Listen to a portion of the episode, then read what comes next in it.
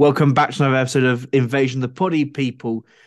So today we're going to talk about some extreme cinema. We are going to talk about limits. We're going to talk about the nastier side of cinema. And I mean, I think we should say heads up. There should be a content warning for this episode.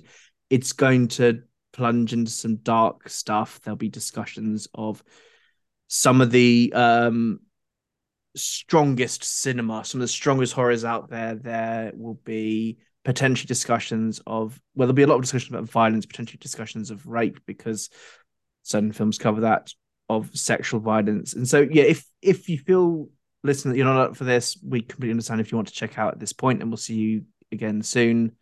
But if you want to stay with us, we're going to go a jaunt through a remake that may or may not be exciting us, a a new sequel to a franchise that I think some of us really dug, and then we'll be talking about our own personal extremities, our own personal what is our like point that's too far in the cinema.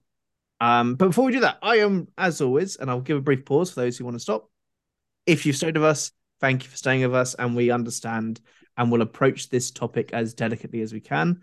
Uh, I am Russell. I wrangle this podcast into shape every single month and I think I'm becoming a bit of a kitten when it comes to the extreme side of horror, which we'll get into. We also have Vincent. Vincent, who are you? Vincent's with the maggots now. But despite being with the maggots, I am indeed here. And I do, do, do declare there may also be another malevolent entity nearby. Hello there. My name is James Rodrigues, and I'll swallow your soul, swallow your soul. Well, we've lightened the mood, I think, fairly well. yeah, we might get back to some of these like strange entities soon, but before we do, Vincent, there's a film that we discussed uh, a fair amount last year. I think it two or three times in two or three episodes. That might be being talked about again soon. What's happening with Speak No Evil? Well, Speak No Evil, um, for those who um, maybe need the reminder, was a Dutch Danish film released towards the end of 2022, which had a lot of people, which made a lot of people uncomfortable in all of the best ways.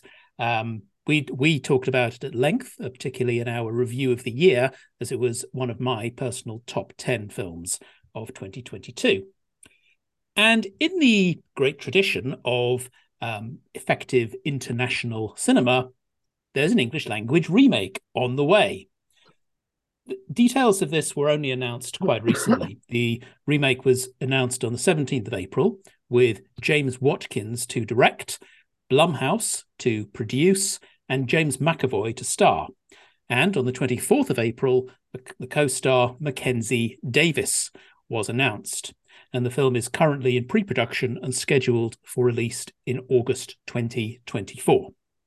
Now, the history of remakes of English language remakes of non English language films is a checkered one. Some are well received, like The Departed, others are less well received, like Old Boy.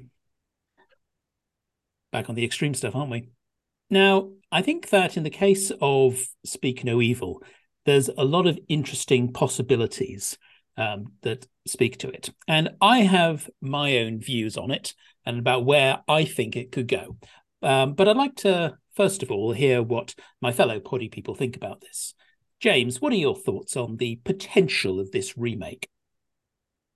Well, this is something which I feel like the pieces in are promising. It's like Blumhouse are doing it, and they're not exactly ones for toothless horror films.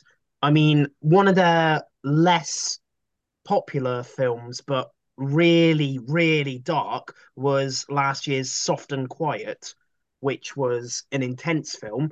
And it stars James McAvoy. He's a capable actor who I quite like. But when I hear Speak No Evil's getting an English language remake, my mind just goes to the ending, which, if anyone has seen it, oh, you won't forget it. And it's just something which I struggle to see an American studio delivering particularly of the magnitude of what we saw in the uh, in the original film. It's, I mean, James Watkins, as you said, is directing, and he previously gave us the uncomfortable Eden Lake, and that ending is certainly a memorable one.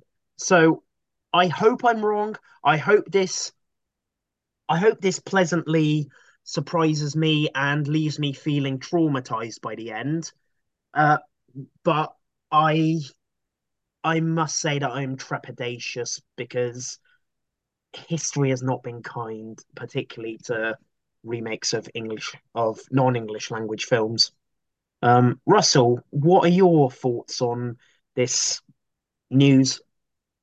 Uh, I approach with trepidation too because I haven't seen the remake of Martyrs, but it, it doesn't have a reputation of being oh dear. Uh, able to capture the um what the what is Martyrs. Martyrs is probably the strongest film I've ever seen, and we'll get into that. But I mean, James Watkins is um a very capable director at doing extreme cinema. Eden Lake is one of the most most abrasively downbeat films I've seen ever, and I've watched it twice for my sins. And it captures a certain mood and moment, and maybe we're going back to that. How I could be more interested in this if it if was if this was a sequel to Speak No Evil, like if it was a continuation, because to not spoil oh. Speak oh. No Evil, there is a degree to the ending where you can continue the story and it can be almost a repetition of that story and select as a sequel. Uh, um, I'm trying to remember if Blumhouse were involved in Firestarter, which is probably yes, yes, which is not a great remake or adaptation.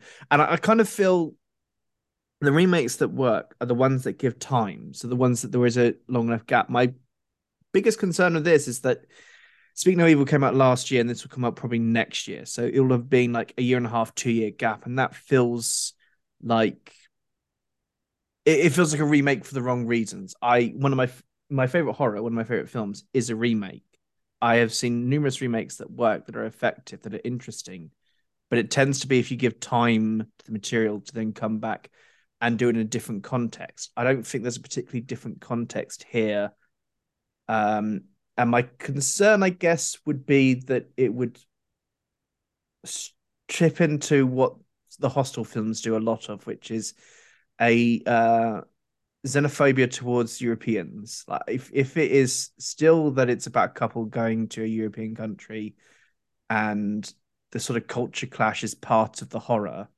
I'm just concerned that it will just become like, oh, those wacky Europeans, kind of those kind of films, a National Lampoon Vacation with you know more unmitigatingly unpleasant exchanges. Um, I don't need any more Speak No Evil. The film was an unpleasant viewing experience for me that uh, I admire without ever really wanting to get back involved in that. And I don't think you could it would work if you were to soften it enough to make it kind of a 15. Oh yeah, make it for a broad audience. But yeah, I'm always intrigued with what a film is doing. Uh, James Watkins can direct. Uh, James McAvoy he's a fantastic actor with the right material. And I forget who was announced. Someone who I like. Mackenzie Davis. Yes, and Mackenzie Davis has made some great films and has been great in some mediocre films. So there is talent here. It's just I'm a little bit like culturally, can they get to the point they need to get to with a Speak No Evil remake and do I really want this? Because probably not. I probably don't. I probably won't go to the cinema to watch this because I'm a bit like, well, the No Evil was it was was a lot. so, okay. Vince, as as the person who's like have put in their top ten films of last year, do you embrace this remake or do you have a different view? I do embrace it, and I'll tell you why. Um, something that um, uh, reasons that both of you have already mentioned. Um, yeah, James Watkins, you know, is, director, and I like you, uh, but well, both of you, I found Eden Lake an incredibly uncomfortable watch. More on that later. Um, similarly, Blumhouse, I think, is quite promising because Blumhouse have the reputation for uh, giving directors free reign. Um, so long as the director brings it in on budget, then then then Blumhouse does not tend to interfere. So in that respect, I think uh, Watkins will have the potential to do what he does. And let's not forget, he also directed The Woman in Black, uh, which is an the 2012 version, a very effective um, ghost story chiller that manages to actually work for a well, managed in the UK to get a 12A certificate while still being top end. And I wouldn't consider that film to be softened. So I have faith that this film will be appropriately horrible. What I am intrigued by the most, though, what gives me and what makes me think there's a lot of potential here relates to what you said, Russell, about context and specifically setting. Where is this film going to be set? Now, the casting of McAvoy and Davis, for that matter, could suggest a British setting, or indeed American. Um, he's a, you know, McAvoy is Scottish, um, but he's often played Americans as often as he does English. Um, now, I think if it was set in the United States, this could work, and it could lean into a folk horror aspect. There are plenty of places in America that have been used for presenting depravity and cruel behavior. Plus, they are also remote. And there's often, I think, a friendliness displayed in on screen Americans that could make the hospitality feel more natural. For those unfamiliar with the setup in Speak No Evil, the way it is in the original film is a Danish couple on holiday in uh, Tuscany in Italy meet a Dutch couple, and the Dutch couple subsequently invite the Danish couple to come and stay with them um, in the Netherlands. And they accept this invitation. At which point, many of us could t- check out and say, "Nope, wouldn't do that. That was a big mistake." But I think that the the greater openness that often gets displayed in at least movie Americans um, could make that feel a bit more natural. And therefore, there's also a certain amount of bravado that is in the European original, and that bravado could be used as well, which would make sense. And it occurs to me that one interesting route the film could take is to be more overtly satirical. I mean, just imagine, right? How fun would it be if the family that are victimized are gun toting Republicans who are so overconfident they don't realize the peril they are in? So I think that is potential. If, however, it was set in Britain or with the with British family being one of the ones involved, that I think would be harder because we Brits are so standoffish. I think there'd be a lot of work involved to make some Brits look like they would go and spend time with random Europeans, especially post Brexit. But here's another thing I think would be fascinating from a post colonial perspective. If this was with an English family and an Irish family, think about this, right? an English family are on holiday, possibly in Northern Ireland, and they meet another family who are from Eire, the Republic of Ireland. They receive an invitation and accept it because of their English arrogance, entitlement, and derision towards the Irish. And then they end up getting seriously fucked up because of colonialist attitudes. Or, and I'm and clearly Blumhouse should hire me to spitball ideas for them. Put me in the writers' room. Flip it around and have an English family invite an Irish family and turn it into a sort of get out situation where the English want to put the Irish in the place they believe they should be in um, of being unable to speak. Now, just to go back, uh, echo back to something you were saying, Russell, both these options do have any version of this story has the potential to do some unfortunate stereotyping. And that might actually be present in the original that you know not being dutch or danish we are not aware of. But i think these different ideas that i've got anyway demonstrates that there is a lot of potential for this remake because the premise is very rich.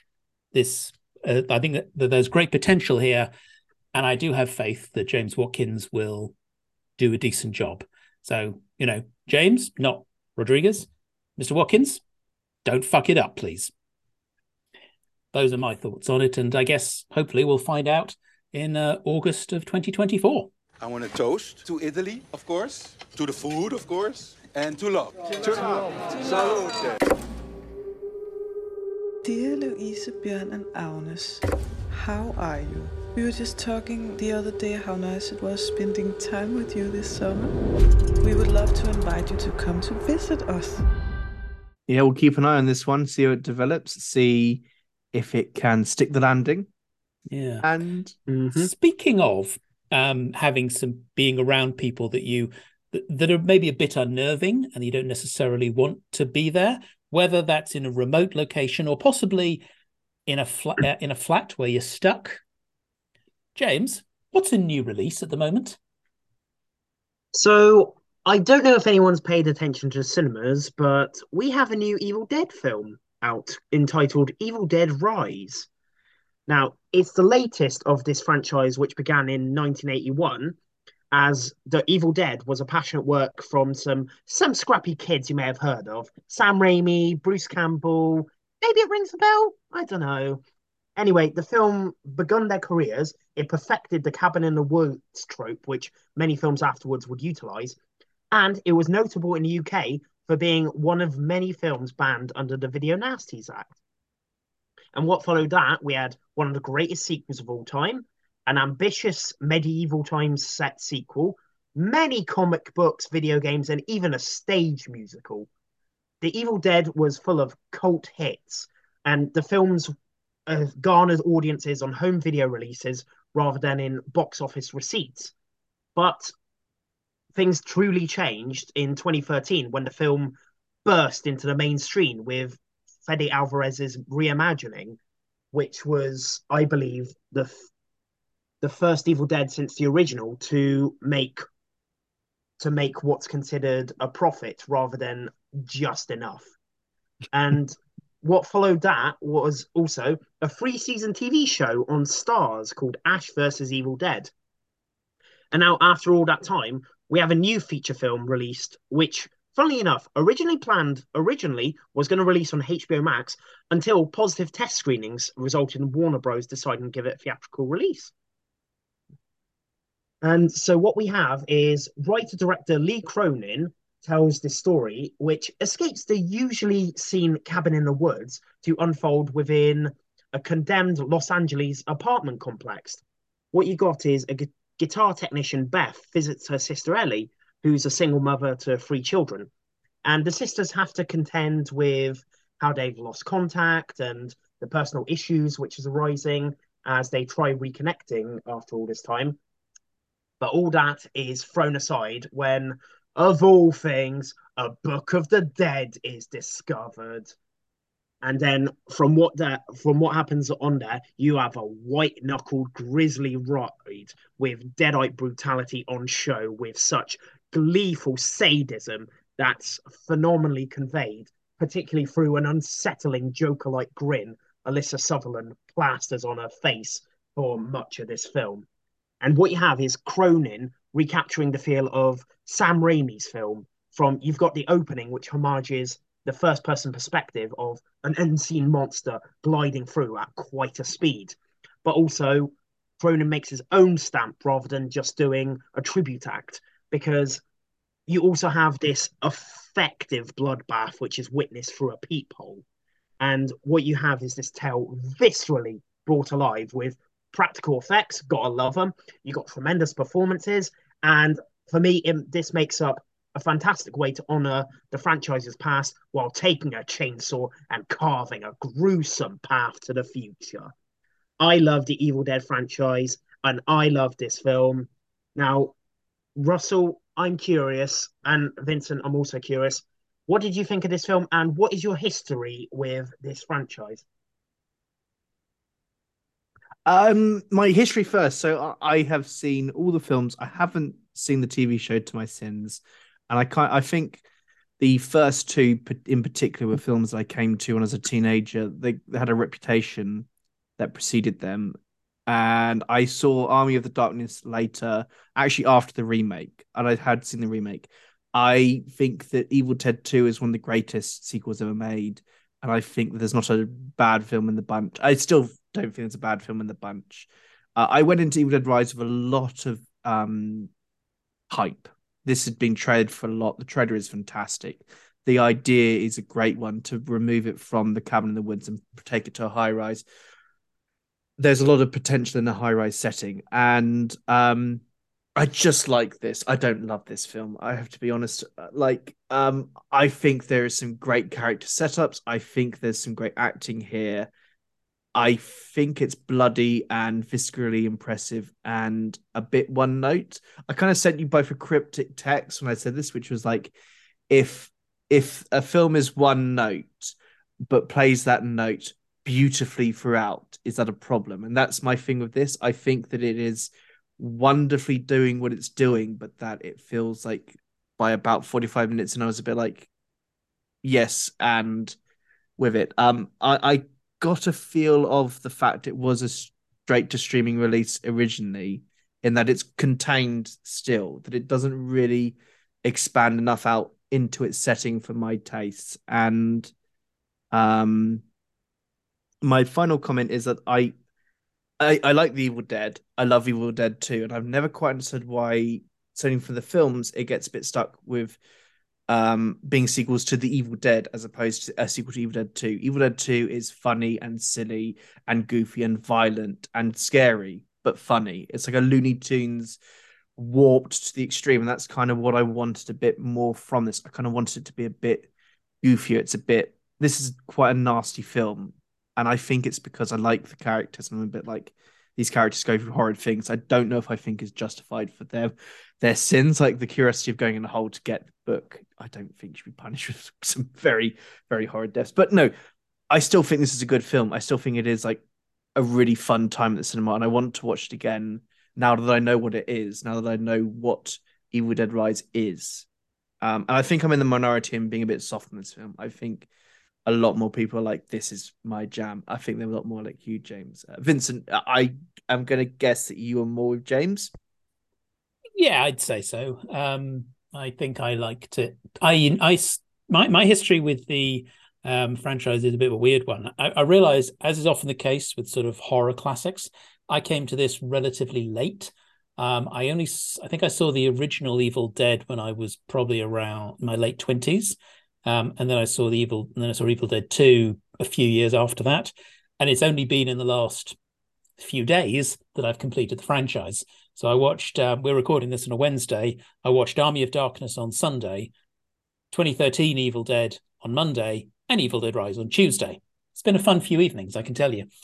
Um, I think that it's a, you know, it's a patchy franchise overall. I think some episodes are stronger than others. Um, I do think um, Evil Dead Two is um, a brilliant balance of comedy and horror. Um, and demonstrates just how brilliant a physical performer Bruce Campbell is. Um, I found I, I, when I was watching Army of Darkness, Russell, I absolutely saw it in the way you described. It was kind of like live action Looney Tunes. Um, and then I found the 2013 film was, you know, properly nasty and pretty bleak as well, which I appreciated. You know, I do I do like a bleak um, horror film. And as for Evil Dead Rise, uh, I thought it was a ferocious, frothing, furious frenzy uh, of gore, of possession, and of family coming together and violently apart. Um, yeah, it. I think it does a great job of uh, taking us away from the cabin in the woods setting, although not immediately. Um, using an apartment in a high-rise building like that as the setting, I think, actually works really well. Um, there have been plenty of apartment horrors over the years, like Rosemary's Baby, um, Veronica, to suggest two from 40 years apart, and plenty of others in between. So um, I, I do actually though agree with you, Russell, that it the the punishment doesn't seem proportionate to the crime. Um, having said that, I think that's kind of the point. I don't yeah. see the horror that is inflicted upon this family by the by the Deadites and the evil uh, demonicism, um, demonicism, sure, that comes from the Book of the Dead as being punishment for anything. It's evil. It's being cruel. It's being nasty as is most of the things we're talking about this episode. Um it that's what it is. And of course one of the ways of describing evil is as it is something empty. Evil is the absence of empathy and it is there's also a sense of i guess kind of a hunger um it's interesting that the I have heard the Evil Dead, particularly the first and second, described in relation to zombies, and I understand that. However, it m- many parts of both the 2013 version and Evil Dead Rise remind me a lot of The Exorcist, Mm. um, in that Mm. you've got people who are being possessed by demons. Hello, and they are undergoing significant physical transformations. Um, but I will say, yeah, overall, I was um, the, the bit that I felt what didn't quite work was the the idea of so how are we going to get the Book of the Dead into the hands of this family? And I think the means by which it gets there are a bit convoluted. I was like, Mm. really? We're going to go to all that trouble? Um, and I feel that part of it could have been more tightly written. Um, however, once we move, once the book is opened, and once the characters do the very well, it does have the thing of horror movie characters doing the very stupid things that we wouldn't do. um, but hey, once they do them, off we go. It's happening, and it doesn't let up, and it is committed. It is a movie that commits to its nastiness. It commits to its gore, and that's why I call it. that It's a furious frenzy. Um, and there were plenty of moments in it that had me wincing and going, "Eeeh, that oh, that's very horrible. Yeah, it's a film that makes a virtue of its cruelty. Mm. Yeah. I w- I watched this yesterday with my horror loving friend, and we had an interesting discussion. We thought, um, is this in terms of like mainstream horror franchises, which like the ones which go into like big multiplexes and are given wide releases, is this the most extreme horror franchise available in that regard? Because I was thinking, what about Saw? But then I think about how essentially Jigsaw's MO is I want you to bet yourself so you can have come out of this alive and essentially have a new zest on life. Whereas this what Evil Dead has the Deadites with massive grins, getting their rocks off on just tormenting and savaging the people before they end their lives. Yeah, Certainly, comment. in terms of the destruction of the body, Mm. because a lot of this is about the the destruction of the body, and in quite an interesting way, I feel that I is accurate. I um, yeah, I think there's something about Saw.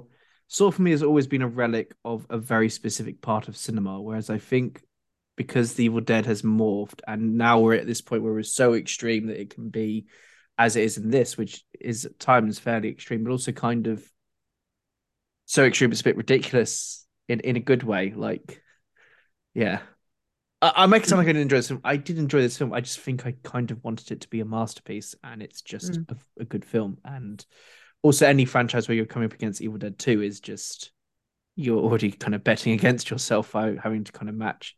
It's already a pretty high bar. It is indeed. Um, yeah. I think it's interesting what you say there about bodies because actually the film does have a you know consistent interest in bodies because as we say there are these two sisters one of them is a tattoo artist and Mm. so there's so her um, livelihood um, and her you know her, her form of expression is literally about placing um, images upon the body and uh, the other who is a uh, as we say a, a guitar technician has eschewed uh, family but it's heavily implied um, actually i think it's clarified that she is pregnant. Mm. um, so there that is a shift a transition of a body. In that regard it's doing something different.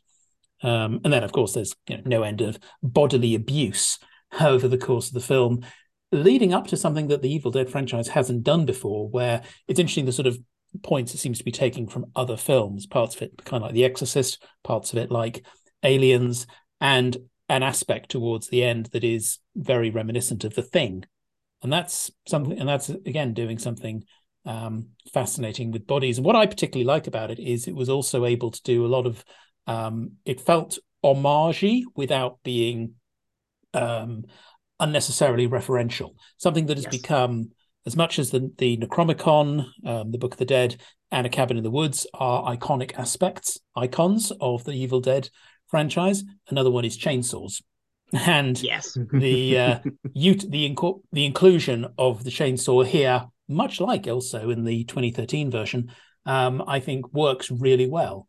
Um, you know, it's a matter of we have a chainsaw and we're going to fucking use this chainsaw to, well, you know, you want this could have just as easily been called the uh, high the high the high rise massacre, the high rise chainsaw massacre. sorry, um, and that's something which I think it does effectively.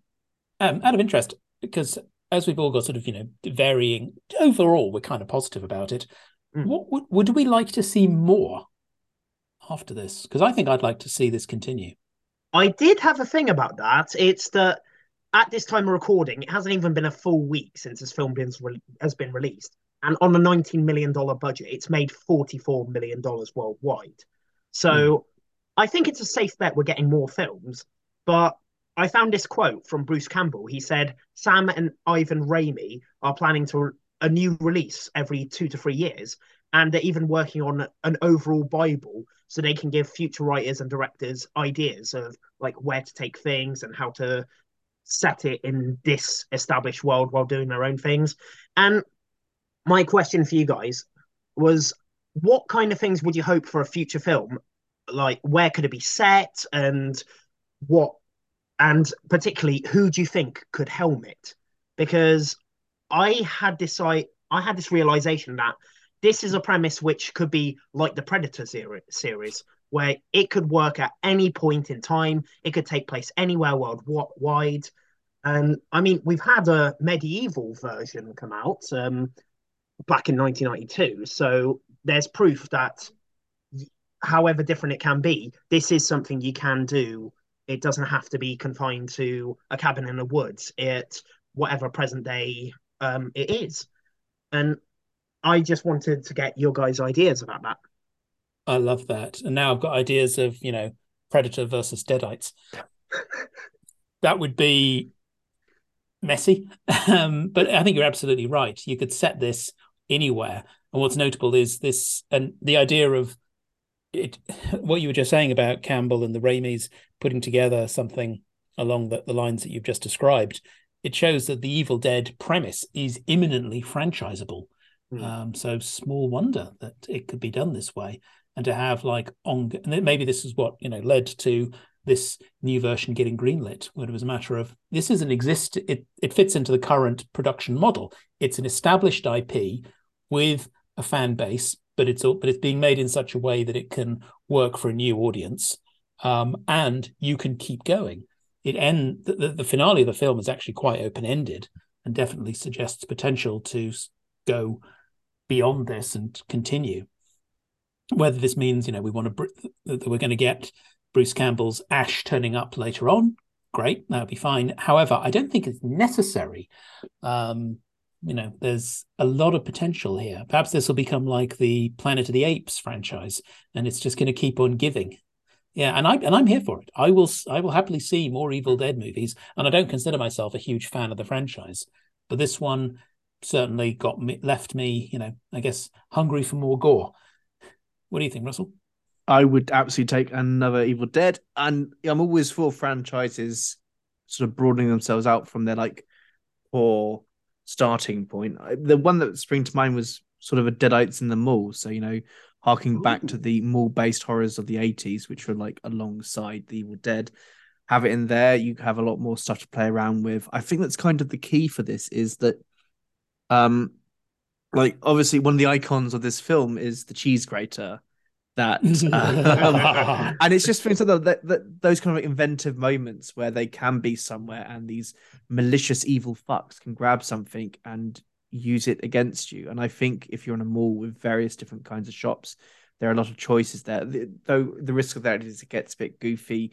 Um, I don't need to go back to a cabin anytime soon with this franchise because they've done it. They've done it several times. Um, I do like the idea of going through time and space. That's quite a fun one. Like uh, maybe a one set during the time of the witch trials, and it actually turns out the witch trials were in fact Deadite based, and so that could be fun. Or that is a bit of rehabilitation of the Witchfinder General, which we don't really want to do, do we? We kind of don't want to get there. Um, Deadites, Deadites, space, Deadites in space. You could Deadites in space. I mean, that is kind of the death knell of all franchises, but yeah, you can make it work, or Deadites on an alien planet, or yeah, they're, they're yeah, anyone could do this, and I I I think uh, Lee has directed phenomenally here for someone who thinks this is his second film, and the strengths of this film are performances. And I think a lot of the performances come from a director that gives space for the performance to come out. And yeah, I think the performances here are outstanding. So another director who has some experience in the genre, but not a lot. I don't need this to become like um uh, like a famous director comes and does this. I'm happy for it to be an impressive up and coming director gets the reins and does stuff and keeps it cheap so that no one gets involved. Like Mm. with this, that they basically made it. They made it for under twenty million dollars, and then enough people saw it and was thinking, "Hang on a second, this will sell." And it, I understand entirely why this is in cinemas because it's such an easy sell. Like I don't know why you wouldn't do this originally in cinemas. Um, yeah, I, I would gladly see more of this, and I'd gladly see it become a franchise that maybe not every two or three years, maybe every five years I get a new one. Like maybe not the ten year gap between the last one and this one. Maybe have a five year gap. Uh, I'm always concerned a bit with like IP burnout that we're kind of experiencing with some of our IPs, and I think that to uh, swing this to something that is not in the remotest bit linked to Evil Dead. I rewatched the uh, first Star Wars prequel the other day, and I'm now watching the second one. I'm halfway through, it, and I've stopped, and I'm going to carry it on after this. Uh, and the thing with that is that with Star Wars, there was such a long gap. I think it was 16 years between Return of the Jedi and Phantom Menace, and then there was a really long gap between Revenge of the Sith and The Force Awakens. But now with Star Wars, there's burnout because there's been so much Star Wars. We're getting to the point where we're a bit burnt out through it. And something like The Evil Dead has all this potential, but at the core of it, it'll just be humans versus Deadites and fewer and fewer humans, and maybe one human will survive, or that the Deadites will win. And that's just what The Evil Dead will always be. It'll always be depending on the setting or the time or the place, it'll still be humans versus deadites, and that's what it should be. It should always be humans versus deadites. It should never like get onto like I don't know the politics of deadites because no, they're evil and monstrous, and that's what makes it fun. Yeah, totally. I I um was looking at think trying to think of ideas of who could direct one, and my, I've just la- latched onto the idea of somewhat uh an Evil Dead film from the directors of Deadstream, Joseph and Vanessa Winter. yes, oh that's my! Mm, Do we want a found footage Evil Dead movie?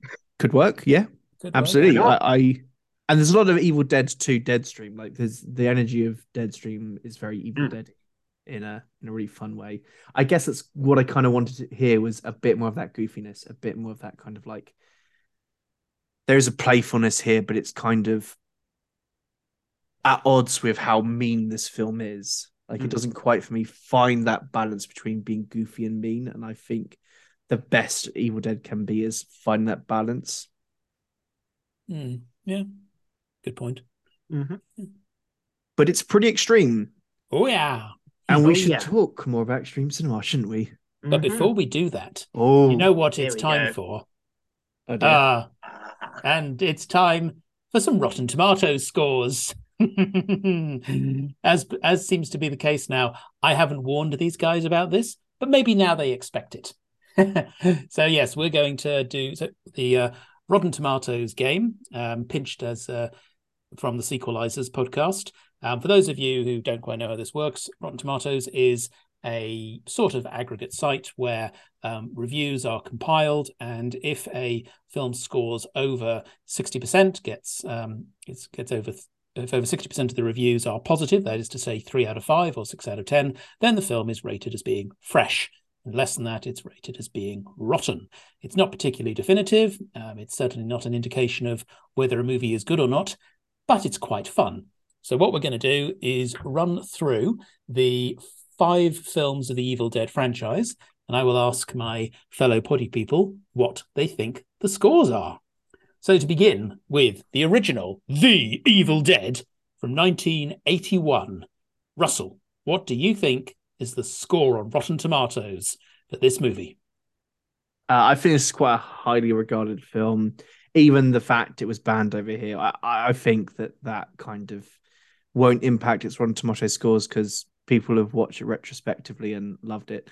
So I'm going to go with 79%. I think there'll be a trench of people who don't like it, but I think it's 79%. 79. Okay. James, what about you? What do you reckon is the Rotten Tomatoes score for The Evil Dead? Um, hmm, like Russell, I think it's going to be down to retrospective uh, rate reviews that have been added. Um,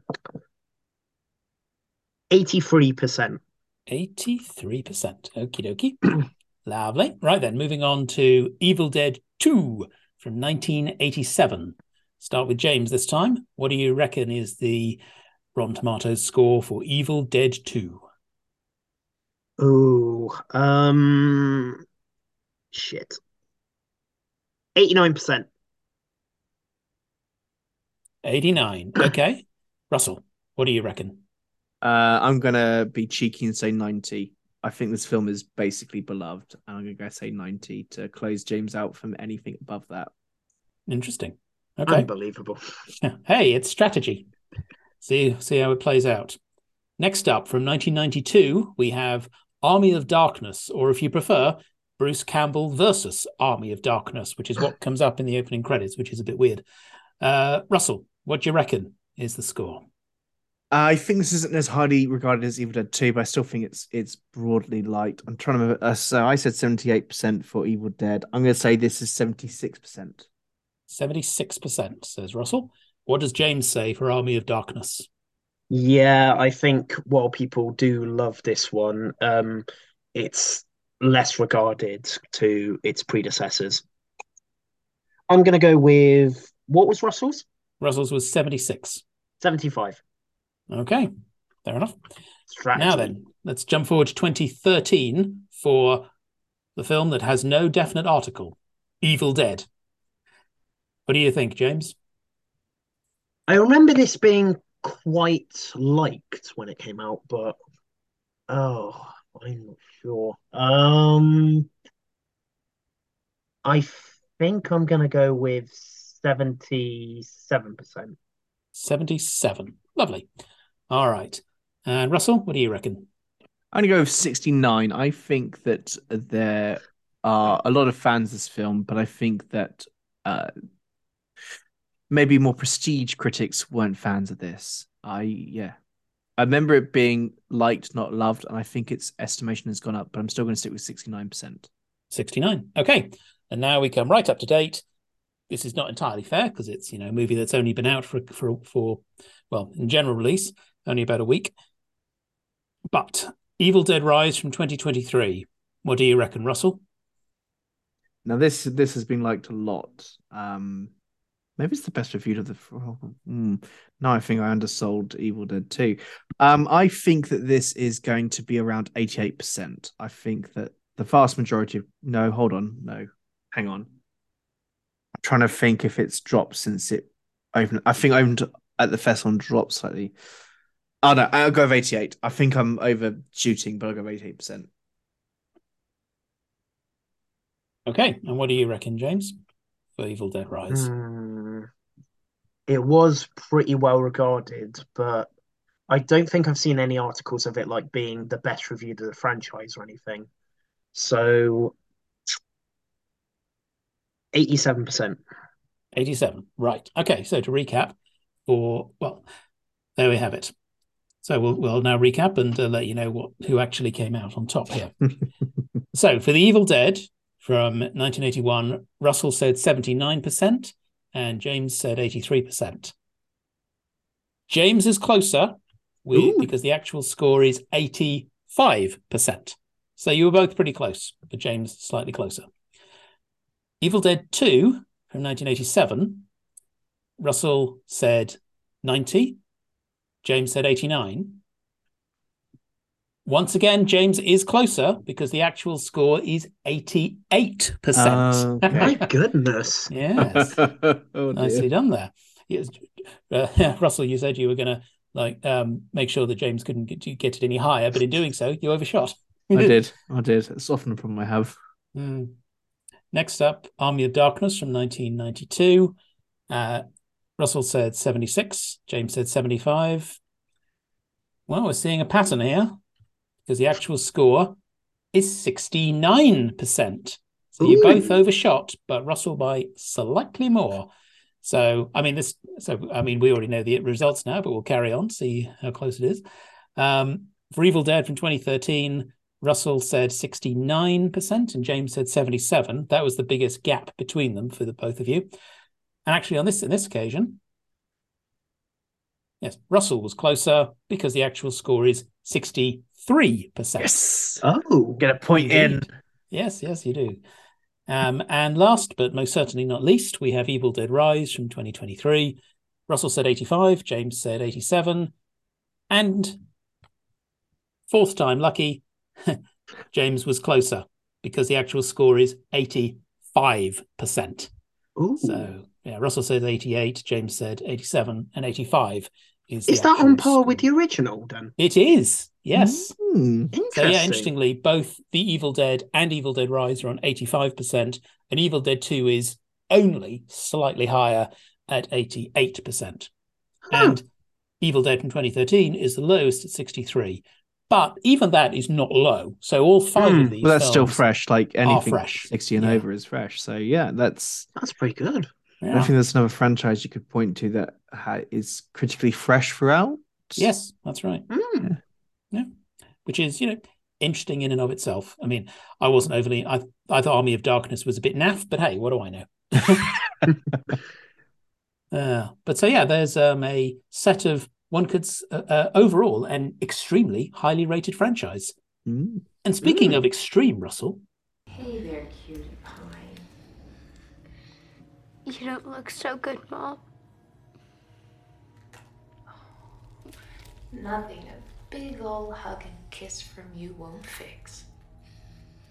Open up now. Like a good girl. Exactly. We're going to get on to our feature. So, uh, cinema has been extreme for most of its gestation period, from an eyeball being sliced by a razor blade to a hidden door swiftly opening to pull a helpless teen in.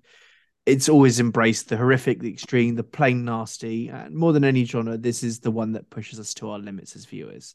But maybe, maybe there's something in the endurance. Maybe cinema being an act of endurance and exploration of the darker side of the world is one of its charms. And so this episode we've discussed some pretty extreme stuff, and we're going to talk a bit more about it. We're going to talk about instances where we've reached our cinematic lines, where we have watched something and something in us has been like, oh no, this is probably slightly too far.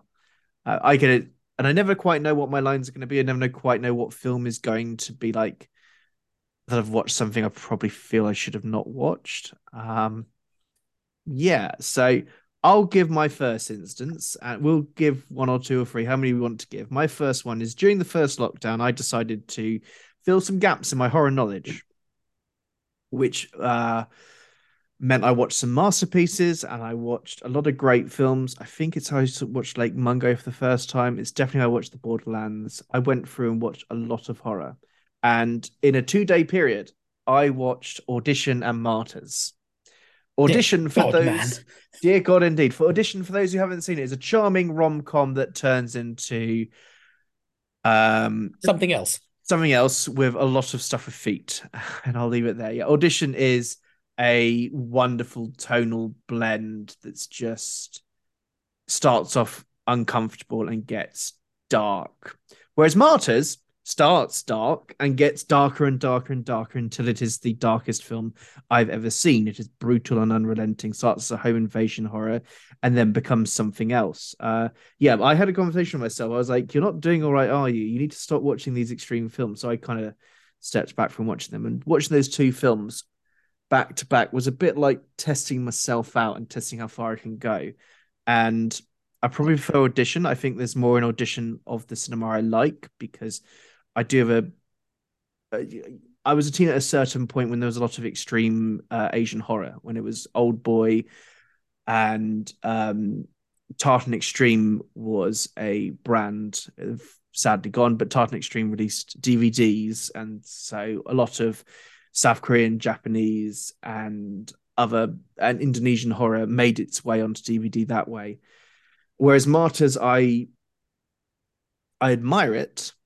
I don't think I like it in the slightest. I don't think I like what it is. I'm not sure I'll ever watch it again. I think there's something there to it. I don't think it's just extremity. I think there's stuff within it, but it is such extreme cinema. It is such brutal violence against women in that film that's just it's a lot. Martyrs is a lot. If you've never seen Martyrs, listener, I don't recommend it. But if you're curious, it's it's always there. I told my brother not to watch it, and he watched it twice in a week because he was weird. I think it, we we were all going through some weird stuff during those lockdowns. Uh, so that's one of my extreme points. I have a few others in my pocket. But James, what's one of yours? Um. Well.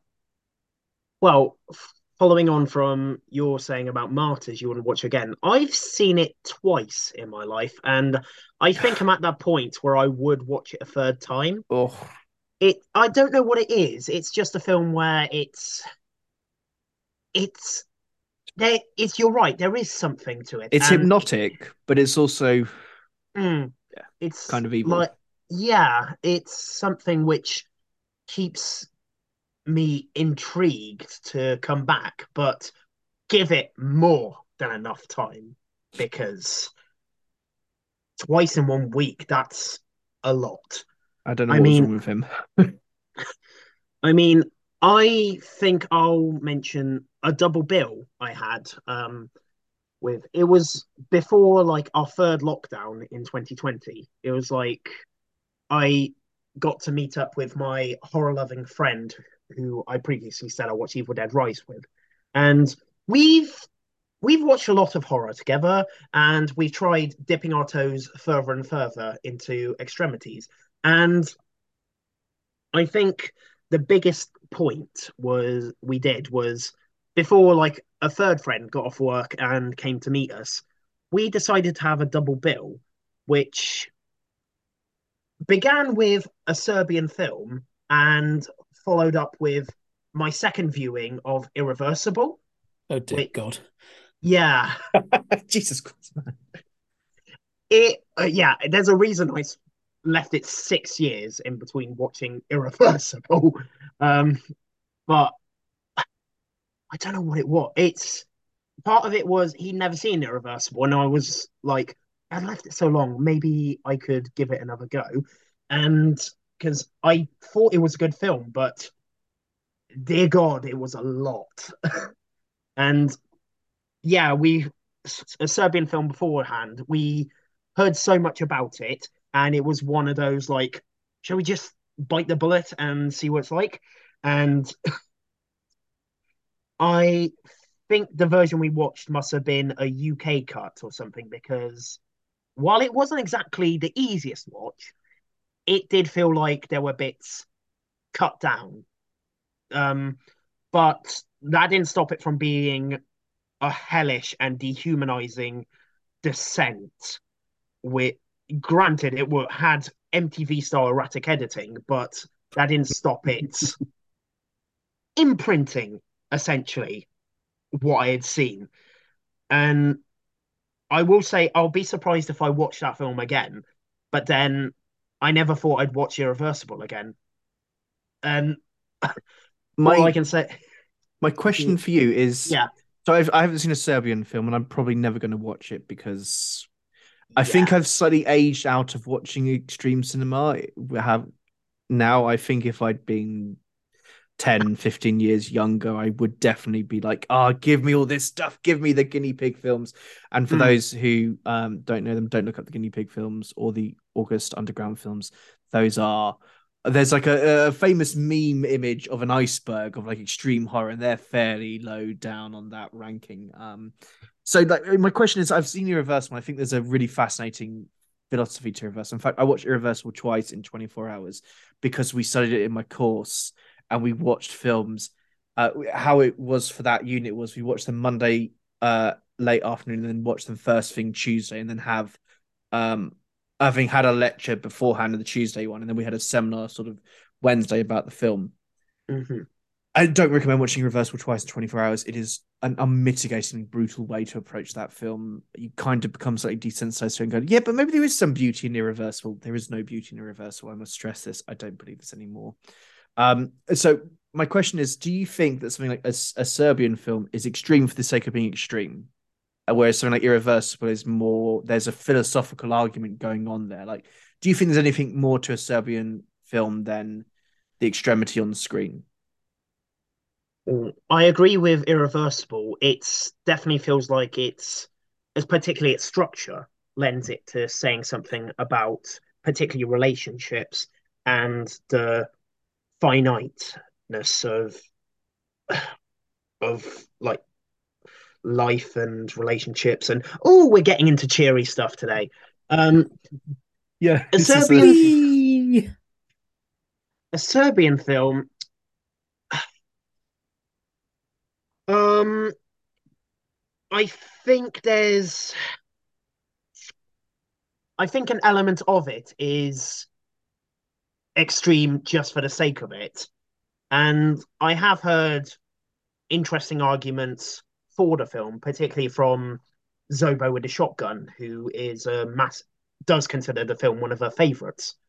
Um, and we but... should say that if you have any interest in not necessarily watching it, but in any more discussions around extreme horror, Zobo with a shotgun is absolutely the person you should go off and check out. I can't remember the name of the podcast they currently have with someone else, but our bloody have, obsession. Yes, so they write and they podcast and they talk about extreme cinema far more eloquently than um, most other people. And mm-hmm. and when I hear them talk about, I'm like, maybe I should watch more extreme cinema. Maybe I should delve into this a bit more. And then I pull myself out and go, no, no, no not doing that. Stop it. Yeah, um, I think yeah, I've I've heard arguments for it. I not don't hundred percent buy in myself, but maybe there is something to that. But I'm not sure I found it more than extreme for the sake of it. Okay. Um, Vincent, what was your line? Um, well, when we decided we were going to do this topic, I started um, thinking about so what is it that's really you know pushed my buttons. Um, I'll go back to the aforementioned Eden Lake. Um, that uh, I in fairly quick succession. Um, some years ago, I watched. Um, it wasn't you know a double bill, and it wasn't night uh, night after night, but it was certainly within like a, a month or so of each other. I saw Eden Lake, and Wolf Creek. Uh, yeah, uh, both both of which I think you know maybe curl into a fetal position. Um, yeah, be- and they did so because of the inescapable situations of suffering and this complete cruelty. Um, and I also thought I and I've been thinking about others that were that were particularly good. Um, there's the um, the Justin Kurzel film Snowtown, which um, starts grim, gets grimmer, and ends up being exceedingly grim. So that's one that definitely kind of movie afterwards you think I think I want to take a shower. Um, you already mentioned we've already mentioned audition, which I think which I found very very horrible. Um, although the worst part of that I found was the um, the vomit eating. Um, you've both mentioned uh, martyrs. I feel slightly worried about myself when I say that I saw martyrs and wasn't hugely bothered by it which makes me think, oh, oh dear, have I been terribly desensitized? Um, which is interesting. Um, I in thinking of French extremity, um, inside for me was Ooh. one that really had me going, yeah, this might just be too much uh, because of its very close depiction of an amateur unanesthetized cesarean. no, thank you. However, I think I did find my limit with a film that we've already mentioned, Irreversible. Now, Irreversible is infamous because it has a very graphic depiction of rape. And the point that I realize this was my limit is I'm used to wincing. I'm used to sort of, you know, watching through squinted eyes. But the the sexual assault sequence in Irreversible had me saying at one point, please stop. Which is of course exactly what any victim of rape would be saying you know before it started. Now rape is a really difficult sensitive topic and I, it is often handled quite clumsily on screen. And something that i think is notable is that sex on screen you know including consensual is often depicted as being very quick. What we see in irreversible is a distressingly protracted depiction of sexual assault. And I will absolutely take my hat off to director Gaspar Noé because I think he does a very effective job in expressing the situation of rape to viewers. We often mention uh, um, on this podcast the that Roger Ebert, film critic, said that cinema is a machine for generating empathy. And my God, did I feel empathy for um, the, uh, the for the victim um, of the for Monica Bellucci's character's um, suffering in Irreversible. I don't think that's a film I need to watch again. I, I only watched it a few days ago, and yeah, that was no. I don't think I'll ferocious. ever return to it. I don't think I'll ever um, feel the need yeah. to revisit it. Yeah, frankly. exactly. It was, but I think it's a. I think it's an important film, and it is one that does warrant to be seen. But I think I found my line. There are, you know, and it does make me think. Okay, and I think it's interesting to think about what, why do we have these particular lines? You know, what is, what are the lines that we have consist of? And I think for me, it relates to empathy and suffering. And if there is a, an expression of suffering, that's where I will really be squirming. And if that mm. suffering mm. that is being inflicted through, you know, out and out cruelty, then I'll get even more uncomfortable. So I think about other films that might be along those lines, like I Spit on Your Grave, and Revenge, um, possibly the Poughkeepsie tapes. I'm curious about these, but I'm also think I'm going to approach them with great trepidation. Um, hmm. So I don't know if we're recommending films here. No, um, I'm not recommending any of films. But if well, maybe but audition, if, I think audition is worth watching. Yeah, um, yeah, yeah. Uh, but I will say that these are films to approach with caution. Mm. Mm-hmm one of my personal lines is if a film can trick me into thinking it's real. Um, I have watched Texas Chainsaw Massacre a number of times, and it's quite mild compared to the other films we've talked about. But I always get a sense of the real from that. I always get a sense that I'm watching something actually take place and should not be watching it. The last time I watched it was in a screening in a basement club that's now closed in Oxford, but they used to do cult screenings there. And I had to leave fairly early on for five minutes because I was going to throw up and nothing had happened. It's just I was feeling the atmosphere. Uh, another one of my lines, it, it, they're different in the subject matter they're covering, but it's if it's a real life event being recreated. So, Grave of the Fireflies is an entirely devastating film because it is about the experience of uh, the end of a war or for a losing side from the perspective of children who are slowly starving to death. Uh, Son of Saul is one of the most unmitigating, unpleasant films I've watched because we're following um, an inmate in a um, concentration camp through their final days. Uh, I've never seen Come and See, but I think I'd have the same kind of response to that. I think there's certain films that actually capture, and maybe it's moments of war or extreme suffering that has actually taken place, uh, capturing effectively through different mediums. So obviously, like something like Grave of the Fireflies is is an animated film. There's also When the Wind Blows, which is another animated film, but it's about the uh, a nuclear explosion, a nuclear bomb going off, and the impact it has on people. There's obviously Threads, which I've never watched, and I don't know if I will watch, which feels a fairly accurate representation of the final moments.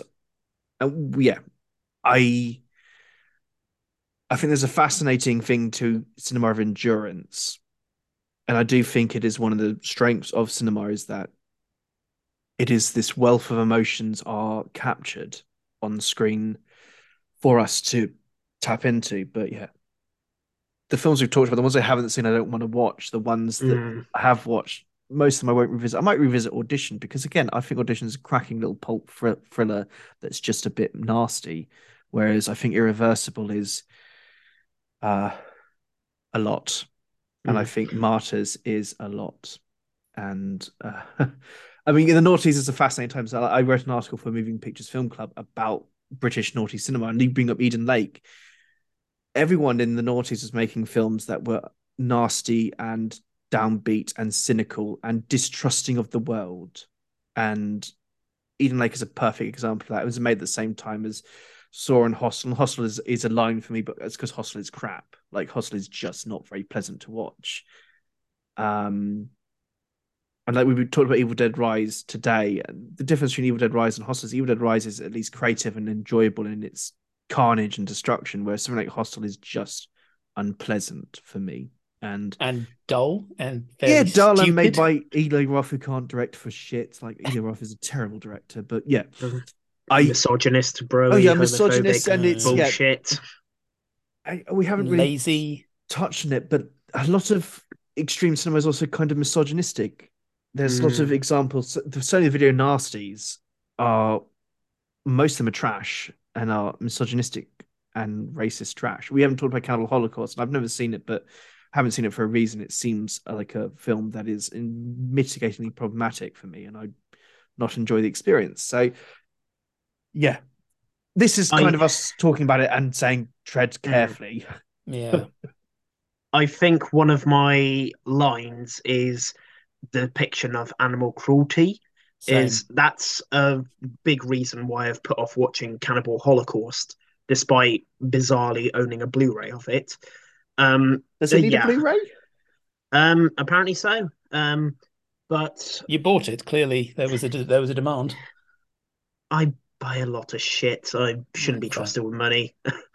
but it's also noted. it's, it's not an extreme film, but I can't ever watch Paddy Considine's Tyrannosaur again. Mm. Ah, it's- interesting. One of the bleakest films I've ever seen, and it's particularly what happens with animals in that film just le- crushes me inside. It's funny how I can happily watch film after film after film of people getting eviscerated so grisly, but when it's an animal, I really struggle. And one of the toughest experiences I watched was um 1988 film Nekromantik, which haven't seen yeah. that. Don't you see that? you don't need to see it. I watched it and I felt ill afterwards. It's and what there's a graphic documentary style sequence involving a graphic a graphic a rabbit being graphically slaughtered in it and it's I never want to see that again. It's it just left me queasy and horrified. Yeah, the sad thing is, I watched Nekromantik um, kind of in preparation for this, and I actually found it really boring. I thought it was, I thought it looked cheap. I well, it was cheap. It looked, but I also thought it was silly. and yeah, I was thoroughly unimpressed. And it's kind of, it is sort of impressive. It was only seventy minutes long and had me going, you know, get on with it. However, I do agree with you. The sequence with the rabbit did make me go, you know what? I think that might have been real. Fuck me. Mm. It was, yeah. Although, yeah. So I agree. Yeah. I mean, active depictions of animal cruelty are, um, especially if there's the, I guess it kind of ties back to what you were saying, Russell, about if something is, you know, that makes you think it's real. I suppose another one that I will, that I might, that I am very, very hesitant to look at is Henry Portrait of a Serial Killer. Mm, no, I didn't Mm. watch that. Mm. And that's I, Um, I feel, find myself with a lot of films now where like um because I've watched most of the classics of horror, because I've watched most of like the ones that are seen with a great deal of estimation, like where people think they're masterpieces. I find myself getting closer and closer to the stuff that I'm like, I could be a completist and I could go watch Henry Portrait of a Killer, but life is short and I would rather go and watch Emperor's New Groove again, for example. Mm. Um, should we leave this here? Should we leave Yeah. this? Should we pull? Sounds our good. should we pull our extremities out of extremity? Boy, that escalated quickly. I mean, that really got out of hand fast. James, can you give us a podcasting bath of joy and review something for us? Something rubbish, maybe. Okay, so on my iteration of Rodder's Reviews Rubbish, I'm talking about a recent release called Winnie the Pooh Blood and Honey. oh dear. Now, you may, on January 1st, 2022, A.A. Milne's beloved 1926 book, Winnie the Pooh, went into public domain. For those of you who don't know, this means, much like Dracula, Sherlock Holmes, and Moby Dick, these works aren't covered by intellectual property rights. So anybody can use contents of those works for whatever purpose they choose. Um, for example, if you want, if the Muppets wanted to do a version of Dracula, or Ren and Stimpy wanted to do a Sherlock Holmes thing, they very well could, and they wouldn't get into any legal shenanigans. Although it should be noted, this doesn't cover what other creators and follow-up novels did. So, for example, with Winnie the Pooh, you got Winnie the Pooh wearing a little red shirt off limits, as is Tigger, because apparently he was introduced in the second book. Mm. So that's a lot of backstory to set the scene for the first example of Winnie the Pooh being in the public domain. Announced rather quickly, you had writer director Reese Frake Waterfield, who filmed this in 10 days over April.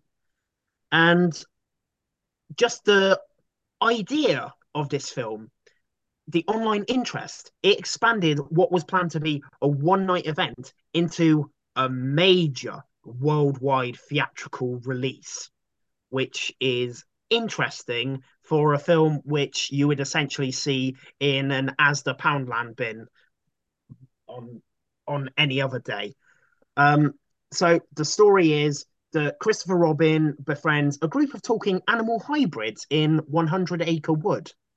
But time passes on, he grows up, he goes off to college, and his friends are abandoned. So, what do Winnie the Pooh, Piglet, Owl, and Rabbit do? They eat Eeyore.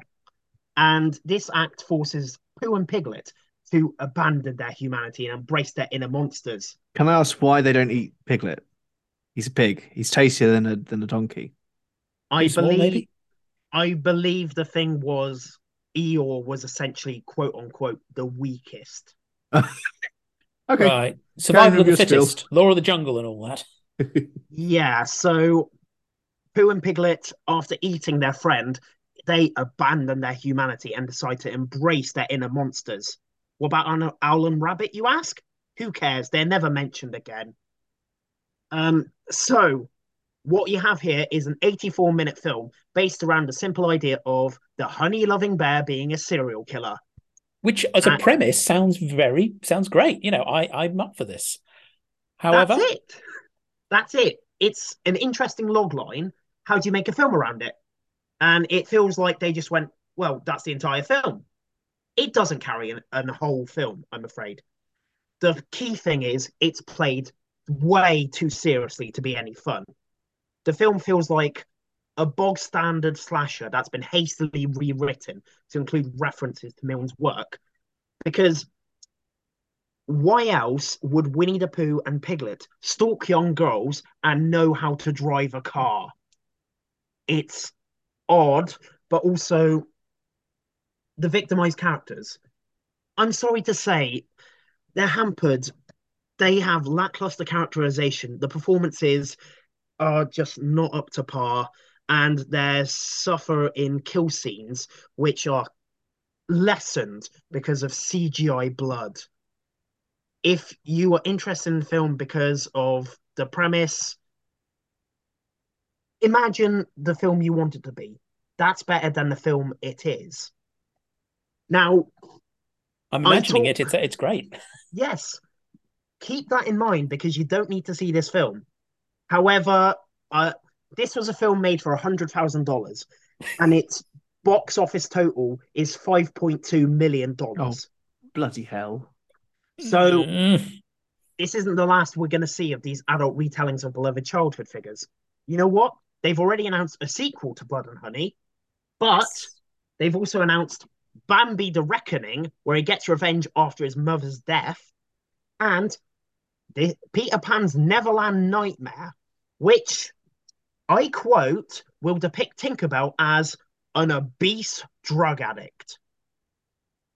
Are these all coming from like the same studio, the same producers, or is this a bunch of unconnected fuckwits? I believe that the director was a producer on Croc.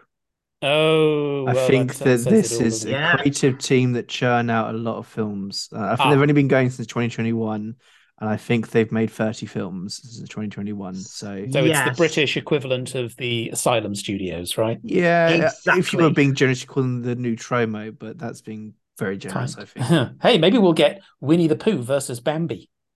I think we might. There is plans for that. They want to cross over the characters, and Mm. they've even expressed an interest in making horror versions of, and I quote, the Teletubbies Thor and the Teenage Mutant Ninja Turtles.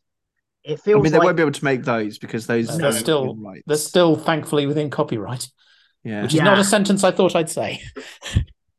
that's it. This is it feels like they had that that big success and they're like, oh, I want to do this and this and this, but yeah, copyright exists. You think Nickelodeon are gonna let Teenage Mutant Ninja Turtles go through this um treatment? No. I mean, Uh, they could, but they could. You meant, I think you mentioned Thor, which of course, while there's Marvel's Mhm. Thor, there's a if you did a version drawing more from the mythology and didn't do anything that looked remotely like the Marvel Thor, you could do that. Uh, oh god. because that's what we need another serial killer with a hammer. Hmm. As as he says it's Hammer's time, I'm fine. I suppose so. Hmm. Right, I need to make a mental note to end this segment with the bit from The Simpsons where Skinner says copyright expired. That's Let that's me- how I need to end this.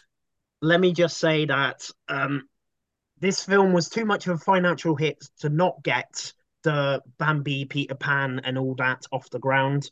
But the unfortunate thing is what this film, this film, which has been from the director of Firenado and The Killing Tree, I'm afraid it's a film porn parodies look down upon. It's not good. The Killing Tree. I'm intrigued what the Killing Tree is. You've made me curious now. Oh dear. I would I would suggest it's a, either a it's one of two things. Either it's about a tree that kills, or it's about a cult that sacrifice people to the tree. So I've just read the premise. both of which have been done. A scorned widow casts an ancient spell to re- resurrect her executed husband, but the spell goes wrong and the husband's brought back as an evil Christmas tree, getting Jesus revenge Christ. on those who executed him. Hey, I was pretty close. Hang on, that, that that's the, that's Jack Frost, but with a tree instead of a snowman. Oh, yeah. Oh, please! Oh, can we talk about something? right. Yeah, that doesn't you just- sound good. Yeah, James, Let's you gave some recommend some other rubbish. stuff. Principal Skinner, the happiest place on earth is a registered Disneyland copyright. Well, gentlemen, it's just a small school carnival. And it's heading for a great big lawsuit. You made a big mistake, Skinner. Well, so did you. You got an ex-Green Beret mad.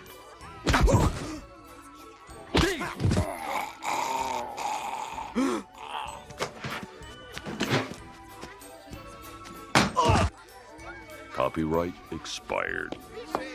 Can you recommend something old for us, please? Come on, James, give us something else we can. I will happily recommend something infinitely better. So, my we for our something old, something new, and something not film. My something old is 1977's Martin.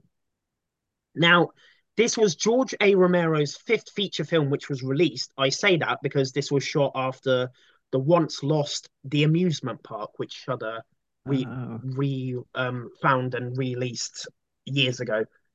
So the story of this follows the titular young man Martin, who believes he is a vampire, and he is in the process of moving into the house of his el- elderly cousin named Cuda, who is a superstitious a superstitious man who proclaims he will save Martin's soul before destroying him. And what you have is this intriguing take on bloodsuckers, which approaches vampirism as a mental illness, as you have the titular character, a lonely outsider who struggles to find someone willing to love him, but all he gets is his cousin treating him like a vile creature behind closed doors while talking about family curses. And Martin loses himself in these fantasies of escaping his lonely life, imagining he's a Christopher Lee or Bela Lugosi type who is an alluring seductress, despite the fact his actions more resemble a serial killer. And this comes to a head in a tense sequence when a planned home in, planned home invasion goes wrong. And what you have is this haunting tale of loneliness that, which I think is among Romero's masterpieces. And it's recently been released on 4K UHD and Blu-ray from Second Sight. And I would strongly recommend getting it if you had an interest because this is phenomenal stuff. Yeah, it's, uh, Martin's an interesting uh, one, I must say. I, I saw it uh, last year when it came up on the vampire season for the evolution of horror, um, and I found it to be uh, disturbingly intimate and deeply sad. And I think you, what you picked up on there, James, about the sort of the central premise, I find I found it quite an effectively ambiguous tale of adolescent confusion and possible vampirism. So yeah, it was interesting. I have a copy of it somewhere. I should watch it. I, I got a copy when you're at Fright Fest in my goodie bag. It's a particularly good goodie bag that year. Oh, yeah, so I should watch it at some point. Fun thing is, the past times I've been to Fright Fest twice in person, I got a different copy of Martin. both times. Oh. I think I've twice received uh, received um, a, d- a copy of um, Prisoners of the Ghostland, which I still haven't watched. Ooh. it's no Martin. Mm. There we go. Well, what is So- also not Martin is as we'll move on to something new. My recommendation for something new is Holy Spider. Now, this is currently available to stream on Mubi. I saw it earlier this year in the cinema. This is um, an Iranian film. It's uh, directed by Ali Abbasi, who also directed Shelley, Border, and two episodes of The Last of Us, a show that we are all very positive about. It stars Zar Amir, Ebrahimi, Arash Ashtiani, and Sina, Sina Parvaneh. Now, what this film is, it follows a journalist investigating the murders of sex workers in the holy Iranian city of Mashhad. And it is based on a true story of a serial killer who did target sex workers in Mashhad. So it is pretty it is it is quite close to um, real events. Um, I remember mentioning this to my flatmate that I was going to see this movie and it was to do with a serial killer, and he said, "Oh, right, like Silence of the Lambs." And the answer is no. This is a very different um, kettle of fish. Um, it is, I think, because it's got a very sort of um, not unlike some of the films we were talking about earlier. Holy Spider has a down to earth kind of gritty, very na- nastiness to it. I think it's utterly compelling and deeply chilling. And I- um, I've come with a new term here. It's new to me. I mean, maybe I'm being pretentious, but hey, what else is new? It's a social horror, I think. A social horror of dogged investigation, of toxic masculinity. And especially, this is a film about misogyny, which we mentioned already quite a bit. This is about misogyny that has been weaponized, politicized, and institutionalized. Um, I'll refer back again to the idea of cinema as an empathy machine. I've got no experience of an environment where I am constantly oppressed. The principal reason for that is I'm man. Um, I'm a straight, white, cis male. I don't know what it is to be oppressed. Despite that, I was completely on board with the protagonist of the film, journalist Rahimi, who goes undercover. She speaks to sex workers and she encounters this institutionalized misogyny. There's a particularly chilling sequence where Rahimi is threatened, not by the killer, but by a police officer.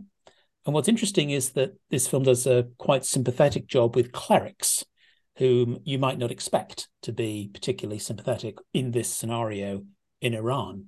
Now, we probably have all seen the news reports about Iran, uh, about what's been happening, and to see this film in that context made it all the more powerful. Um, but I think what it uh, explores here is that the problems we know about in Iran are not, it's not accurate to describe these being religious. These are not necessarily problems of Islam. These are political problems. And it's notable that this film seriously pissed off the Iranian government. Um, officials have accused the director and star of blasphemy.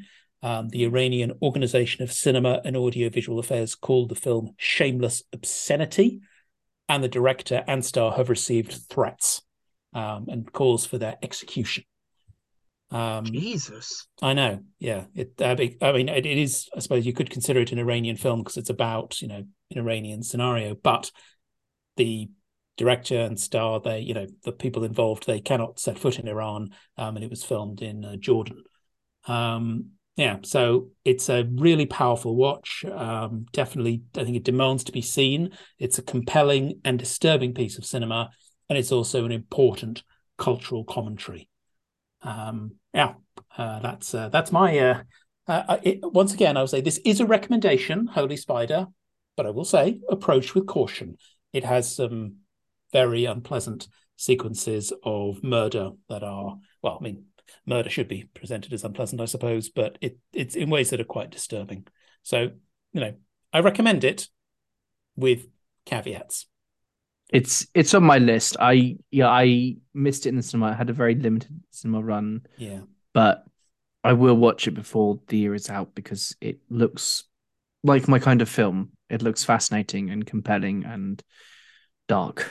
Yeah, and but it does Mm. the thing of managing to present this dark material often quite beautifully.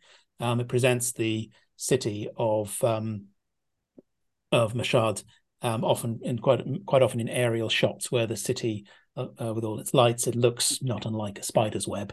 So you know, beautiful but deadly. Ooh. And now it's time for my snaff, and I'm going to go as light as I can because we've talked about some heavy, dark stuff. Uh, my snaff, or something not a film, is the TV show Extraordinary, which is on Disney Plus, uh, which is a delightful TV show that launched in January. Uh, there's currently eight episodes. It's going to be a, a second series. This follows a uh, 25. It's a it's set in a world where everyone has superpowers, and yes, I know you're probably fatigued with superhero films as much as I am, but this does it in a comedic way. And our hero doesn't have superpowers, and that is the running thing through this show is she doesn't have superpowers and is surrounded by people who do.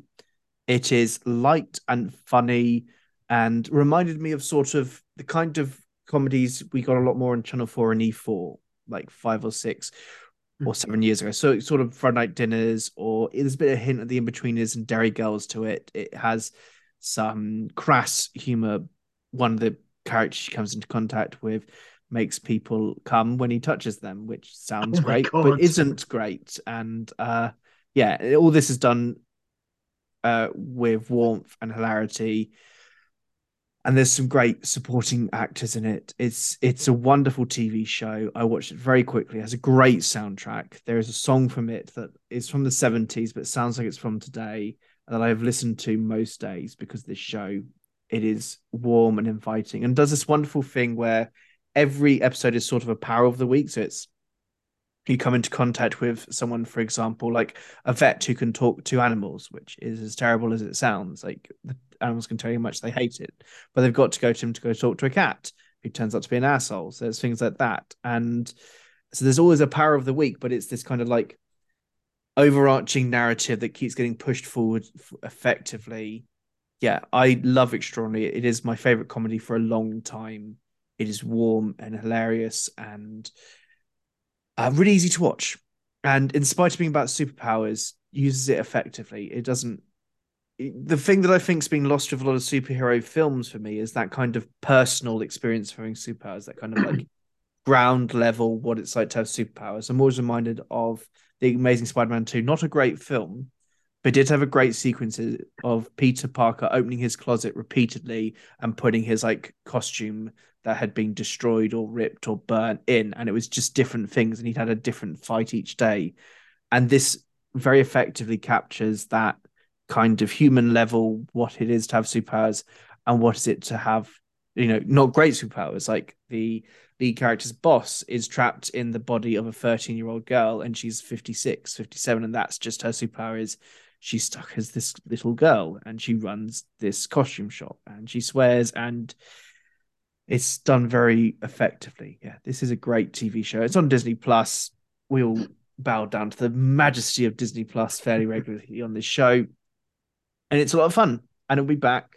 And yeah, I heartily recommend it. And it's a lot lighter than anything else we covered this episode.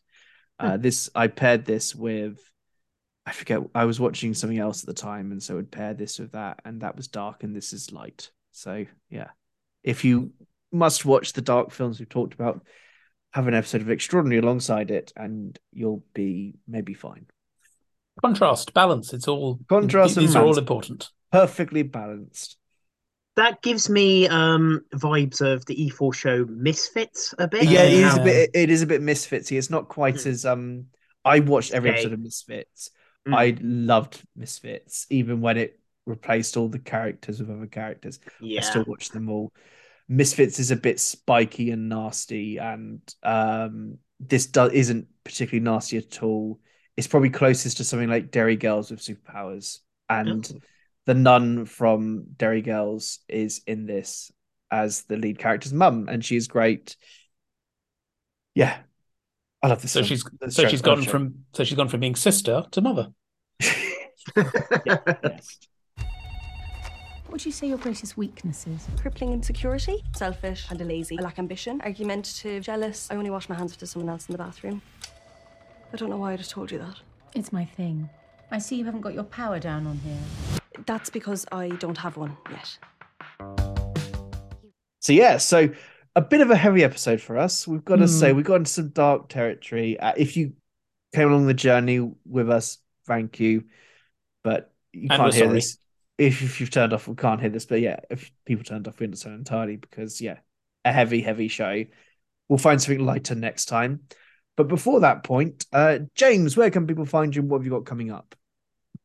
Well, if you want to if you want to follow me, I'm not this dark on social media. Don't worry.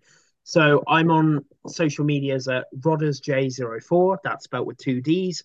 Um, um, I also write reviews, put podcast appearances, articles, and all that on my site, thereviewingrodders.co.uk. So yeah, come check it out. And Vincent, where can we find you for less depressing conversations? Well, you can find me by reciting the following incantation D R G A I N E. Recite that correctly on Twitter, Instagram, and Letterboxd. Uh, doc, and you will find Dr. Gaine, and that will where uh, and that's where I provide links to um, the reviews that I write for um, uh, for the Geek Show and the Critical Movie Critics, um, as well as my other podcast appearances, of which there are quite a few. Um, but most importantly, when you enter Dr. Gaine in there, it will provide the necessary measures for me to eat your soul. Russell, how if I wanted to um, steadily, you know, crawl inside, uh, cut open your body, crawl inside it, so that we could all be together forever, what would be the best way to do that? Oh, please don't. But if you really must, come find me on. Um, you can find me on social media whilst Twitter is still active. It's uh, Russ loves movies. Uh, there I post any podcast appearances I have or any um articles I write. Recent podcasting appearances include uh talking about the King, which no one has seen on Is Paul Dano Okay? It's a charming incest drama from the mid noughties. yeah. Uh, that I Brief. had, I was one of the few people who've seen it and was like, I've seen this, and they invited me on. Um, or I'm on Fundamentals talking about Naughty Dog, the not my dog, the the gaming company behind Crash Bandicoot, Ratchet and Clank, uh, Uncharted, and then The Last of Us. And soon I'll be popping up on uh, Journey Through Sci-Fi podcast, talking about um, the He-Man film Master of the Universe and the Transformers film from the 80s. Oh my! And I'm going to be on the Cajun podcast talking about the first prequel for Star Wars. I'm getting around. Mm, yeah. And if you want my actual podcast, the the one I do week in week out, it is the Not Just for Kids podcast. We are mostly doing modern animation, though we're taking a slight break, and I will be releasing some Batman episodes I recorded, I think, two years ago now that I re- I've never released on the main feed because I'm taking a slight break because I'm a bit busy. But you can still listen to some fabulous Batman chats, including one each from you two. You both came on and did those chats, and those will be on the main feed in May. Uh, yeah, so come find me, and you'll hear lots of lots of nonsense from me. nonsense. There is no nonsense. It's all good stuff. But until next time, um, maybe only watch one of the films we've talked about in our extreme section. Maybe pick just one and watch that, and you'll be fine. Don't do what many of us have done, which is double bills or multiple days of watching horrible, depressing films. Um, but yeah, stay safe, watch fabulous films, uh, and it's getting sunny out. Well, it's a bit cold. Yeah, it's getting sunny out, so enjoy that, and we'll see you next month.